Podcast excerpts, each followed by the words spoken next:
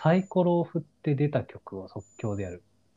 あそうですね、まあ、どんどんどんどんこうパフォーマンスが洗練されていって、えーっと2010年代の前半にはもう世界進出もしてるわけなんですけども、はいはいまあ、その世界進出出たぐらいからもう境地に入ってる んであのー何やっても余裕なのよももはや。なるほど。なんていうのかなこうアップアップしてる感を全然感じないうんうん。領域に入っていてもう2010年代ぜ半ばぐらいからは。ちょっとなんか、言い方誤解招くかもしれないですけど、うん、マリオネット感というか、マリオネット感そうですねグ。クツというか、 うんうんなんかこう、あの、なんだろうな。生々しさがぎなくなる、なくなってる瞬間ありますよね。うんうん、機械的っていうことですかそうね。そうそうそう。あそうだね、それはもう、あのー意図的にやってるそうですよね。部分はあると思いますよね。その曲の演出とかうん。によって、えーやってる分、スペンディングオールマイタイムみたいな曲があるんですけど、はいはいそうそういう、その曲の振り付けとかは特に機械的ですね。すごいかっこいい曲なんですけど。あと、だから、その、世界進出みたいな話もありましたけど、うん、結構言語依存が少ないというか、そのパフォーマンスが。うん、うん、そう非ね。言語感ありますよね。うんもちろん曲は日本語ですけど。そうですね。だから、あの歌生歌じゃないし、うん。お音も音声も加工してるし、うんうんうん。一応歌詞はあるんですけれども、か歌詞自体にあんまりこはうい。い意味とか重要さはないというか、うんうん。あーもうリズムとみ耳なじみの良さとか。耳なじみの良さと、っていうところだけなのかもしれないですよね。うん。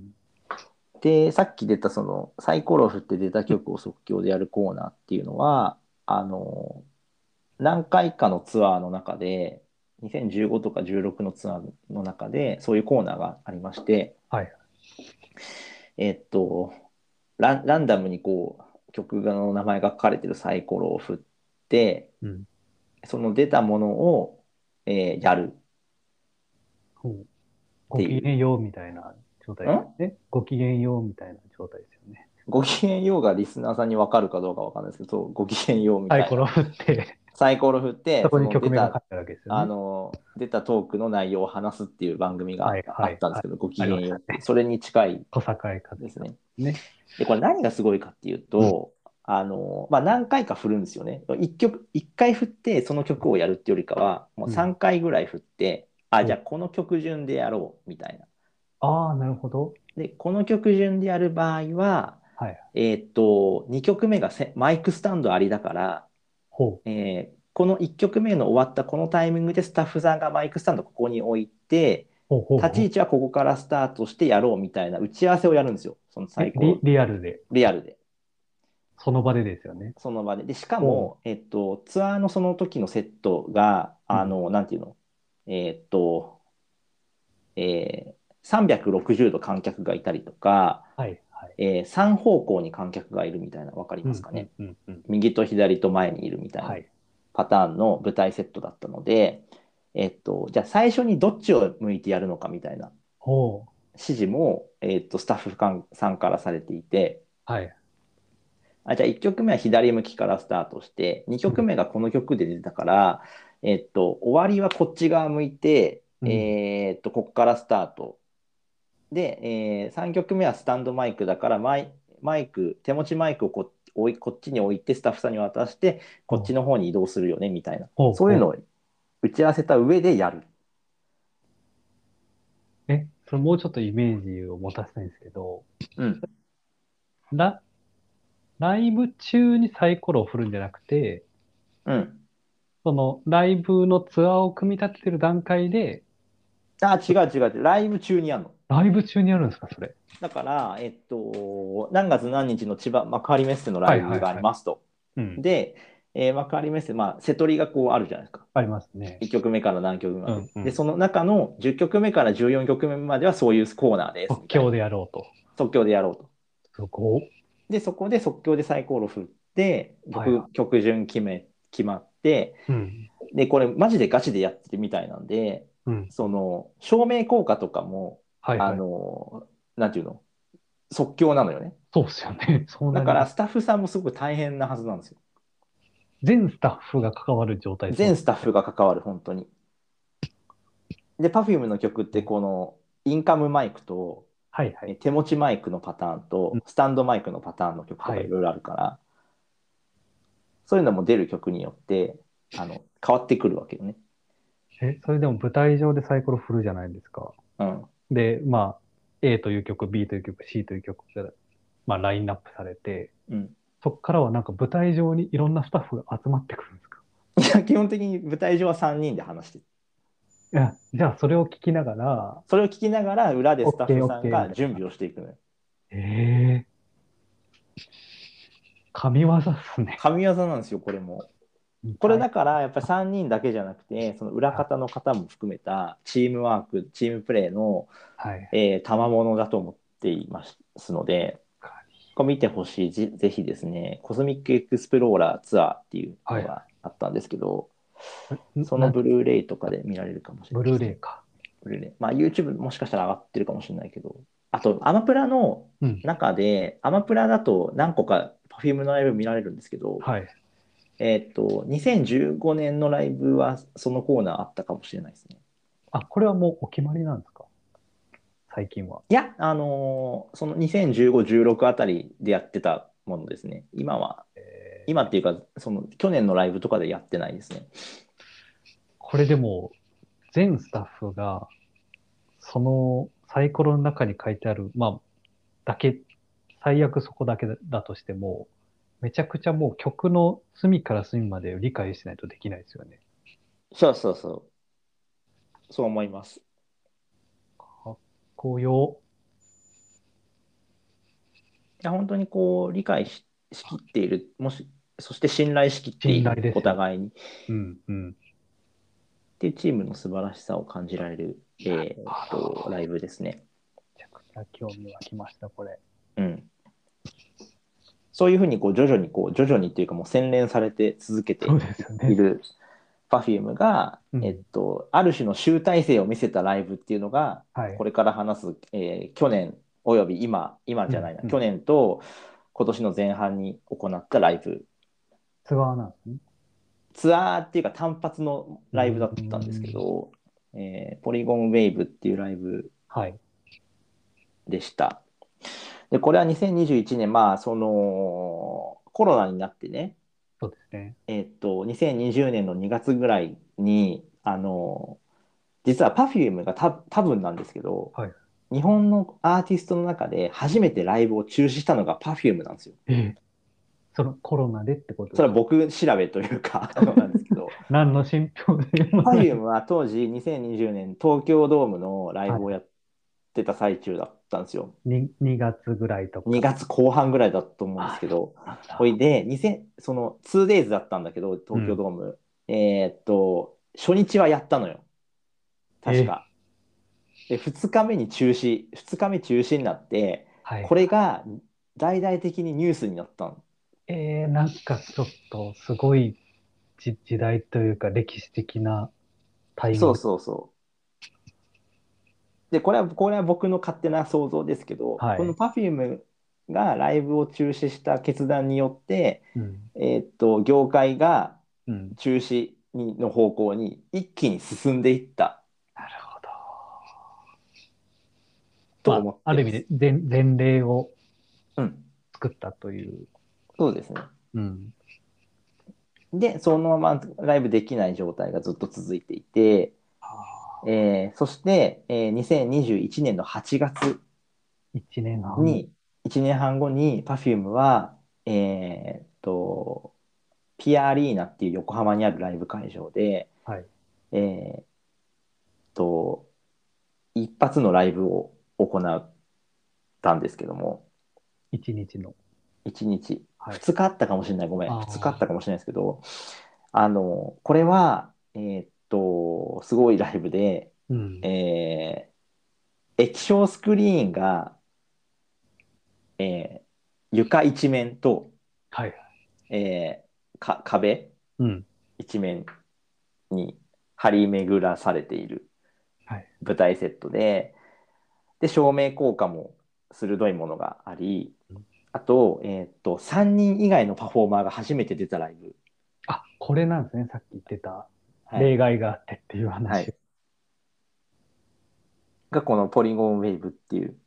ライブでしたうんでこれは Amazon プライムであの、うん見られますのでうん。会員の方はこれぜひ見てほしいですねこの Perfume チームの集大成だと思いますえーそなんか中止にしたその東京ドームでしたっけはいの2日目のやつをもう一回そこで1年半後にやりますという形ではなくて、もうではない完全にそ塗り替えた新しいもうの完全に新規のもの全ですね、でそこれは今のコロナの状況の中ではいできるパフォーマンスうんを追求したものがこれですみたいな表現をしていて言い方をしていてでこれねあのなん、まあ、何個か見てほしい曲があるんですけど、えっと、一番見てほしいのがうん「あのマカロニ」っていう曲なんですけどうんうん「マカロニ」っていう曲がこう割とスローテンポな曲なんですけど、えースタンドマイクを置いて、うんえーっと基本的には動かない3人は動かないで、うん手手とかの振り付けだけではい。歌うっていう曲なんですけどもこれあのーちょっとアマプラ見ながら ちょあの説明していきたいんだけどはい。み見見ました白米さん見てないですよねマカロニを見てないですね。僕は見てないですよねこれ、あのーそのさっき言ったようにこうスタンドマイクを置いて3人がこう歌うんですけど、割とこういろんなねしょいろんな角度からこう照明がうん当てられて、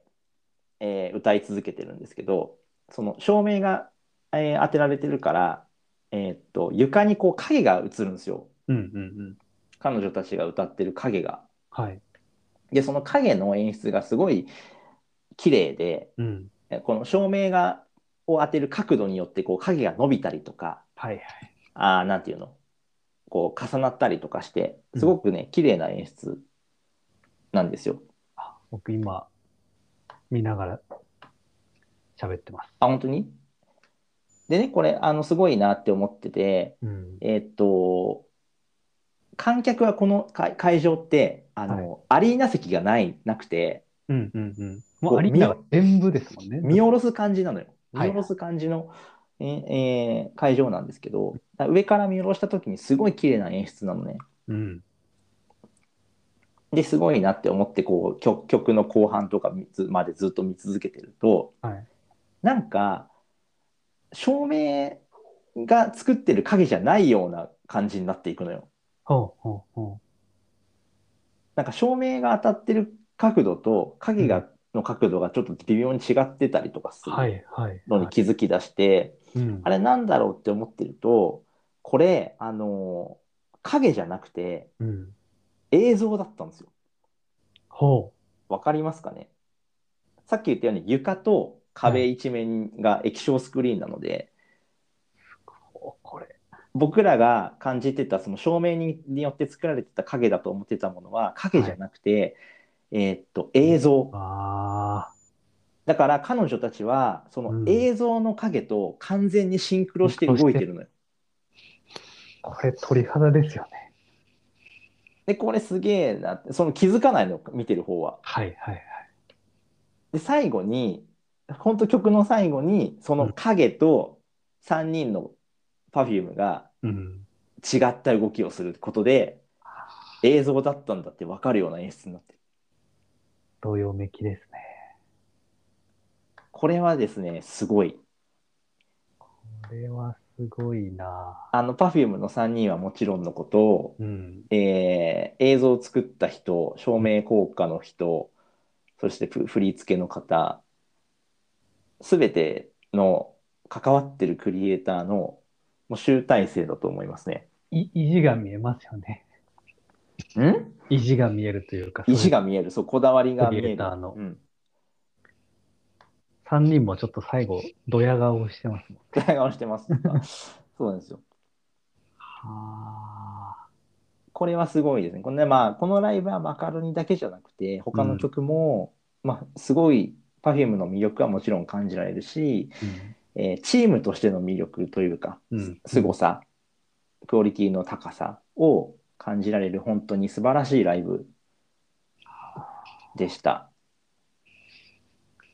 これがでも、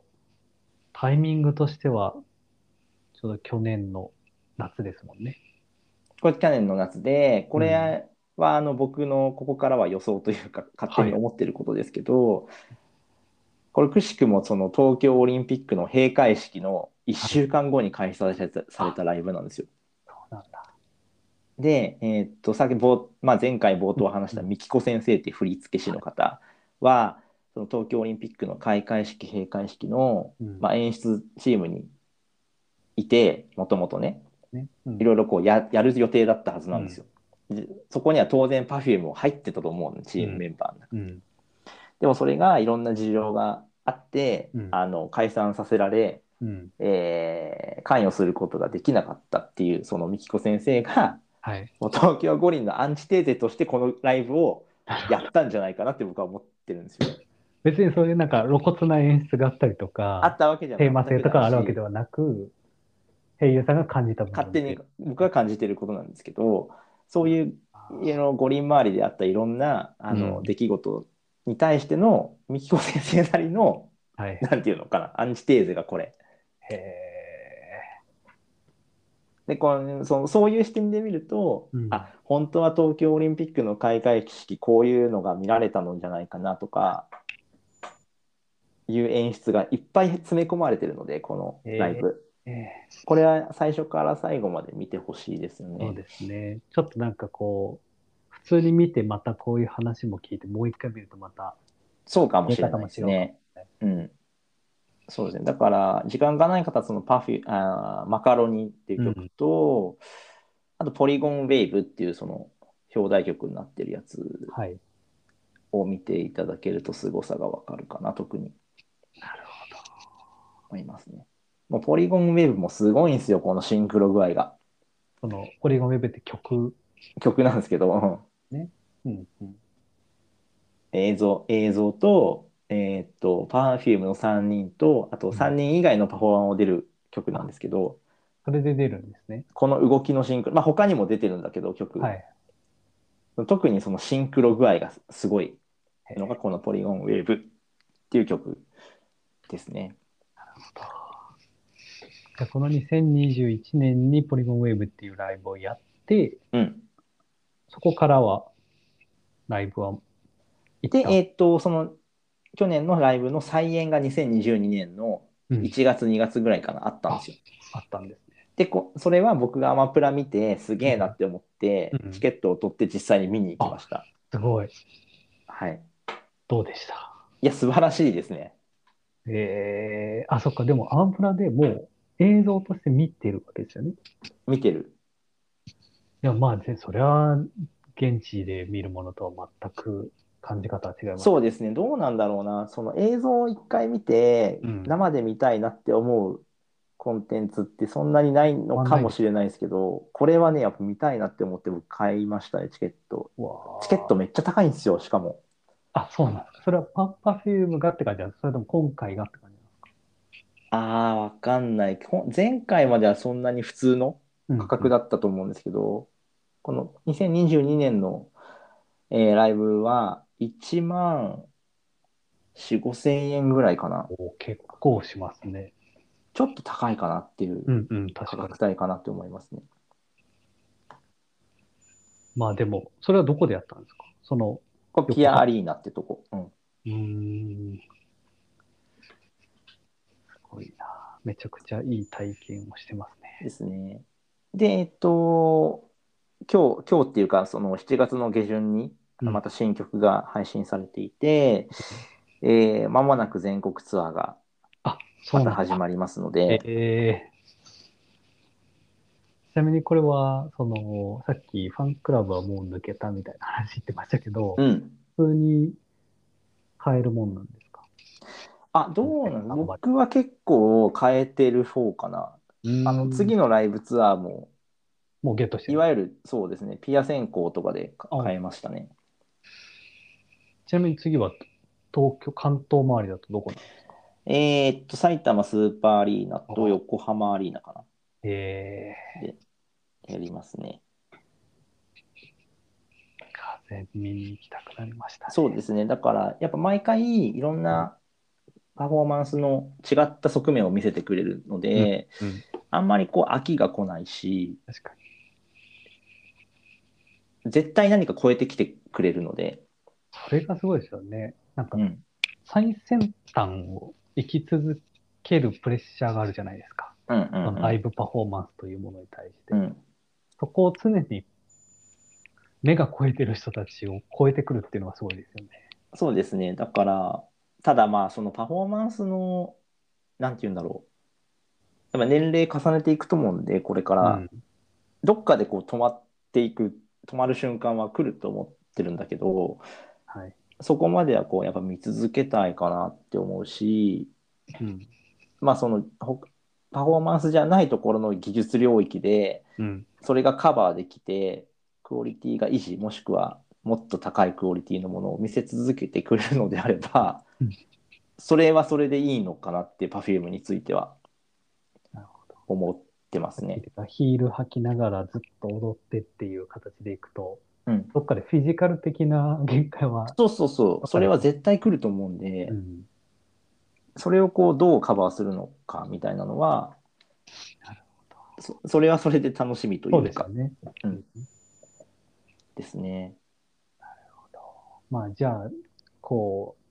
パフュームそこまで知らなかったりとか、もちろん楽曲は聴いたことあるけど、ライブ見たことないっていう方は、ポリゴンウェーブをアマプラで見るっていうところがうん、一番、それが今の Perfume の、うん、えーえーと最新最新を見られる。そうですね。あとはその2008年のうん、フェスのうん、うん、そうですね。声優さんの、それも見ていただけると、その快進撃が始まったスタートのきっかけが見られる。でもそれを見てから2001年のやつ見たら、エモエモですよね。そうですね。うん、いや基本的には時時系列で見ていただくと、その成長度合いというか、確かに。進化の仕方がわかるので、時間ある方はそういう見方をしてもらうのもいいかもしれないですね。これもあの語り尽くしたので、これをひとまとめにっていうところは、声優さんとしても難しいと思うんですけど、はいはい。この Perfume から学んだものみたいなところとか、Perfume そうですよねみたいなところ、まあ、いつも皆さんに聞いてますこけのど。この番組の趣旨それだもんね。そうなんです。それで言うとそんなに ないんだけど。ないんだ。ここまでバーって語ってなかった。まあでもいろいろこう要素もありましたけどね。そんなにそうですね。やっぱりその3人だけの世界観じゃないっていうところはあると思っていて、うん。いろんな人の、えー努力の積み重ねと、あとは才能うん。があるあって、それの、うん、一人の才能ができる限界値と、その才能とか努力とかが集まって掛け合わさった時の、うんあー表現できるものの大きさの違い確かは、あの、あまりにち、えー違うものが出来上がるっていうに。うん。のは感じますので、これはまあ別にそのパフォーマンスの分野じゃなくても、うん。あのもしかしたら仕事とか普段の生活の中でもいろんな人とこうコラボレーションすることの大事さとか、うん。えー掛け合わせることの大切さみたいなのが活かせるかもしれない。その、かなりこう尖ったアーティストとかパフォーマーとか、うん、この人たちが集まった時には喧嘩し合ったりとか、うん、あの別の方向に行ったりとか、うん、うんごちゃ混ぜ感が出てしまったりとかはしがちですけど、うん、うん、ここがぐっと同じ世界観を作り出すっていうところに、ベクトルがギュッと集まってるんですよね。それがそうそうそう出、来上がってるのが Perfume というか。そうそうそうそう。うん。だからそのわかんこれも勝手なイメージですけど、うんああれぐらいのクオリティを出すのって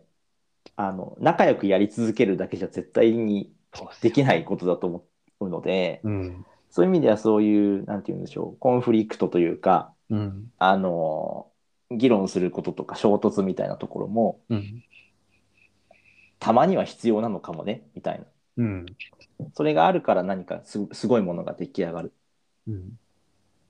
じゃないかなって思ったりはしますまあ勝で手もな想像ですけどね、そこうでれはすね。僕らが見てる表表面の部分は、もう出来上がった完璧なものをそうそうそうそうそれもすごいと思うんですよだからそういう裏裏の部分というかは全く見せないから最近の Perfume はうん。やっぱプロの凄さも感じますよねチームとしての総合芸術とかアーティスト集っていうのが、一番最初、平井さん言ってましたけど、はいそういうことだったんですね。そうですねだからプロセスエコノミー流行ってますけど、はいはいはい。プロセス見せなくていいものもあるっていうことで確あの Perfume においてはもう別にいいのよプロフェスとか かに。はいもう出来上がったすごいものをいつも見せてくれてるっていう、はいはい。うん。えー集団クリエイター集団、確かにアイドルのこう応援したい人たちは、プロセスエコノミーというか、そうそうそそうこ まあそれがトレンドじゃないいですか今そうですよね。うんでそれはそれですごく良いくて、うん。あの応援したくなる気持ちとか一緒にこう育っていく気持ちうんが、あー豊かにさせてくれる自分のうん。心っていうことも全然あるんですけど、まあ、そうじゃない出来上がったものだけを見せてくれることによってすっげえこう楽しくなるみたいなコンテンツもあるよねっていうことですね。の完成度とか、そのうんショーとして見せていくっていうそうそうそうそことに関しては、すごい完成度の高いものですよね。うそうです。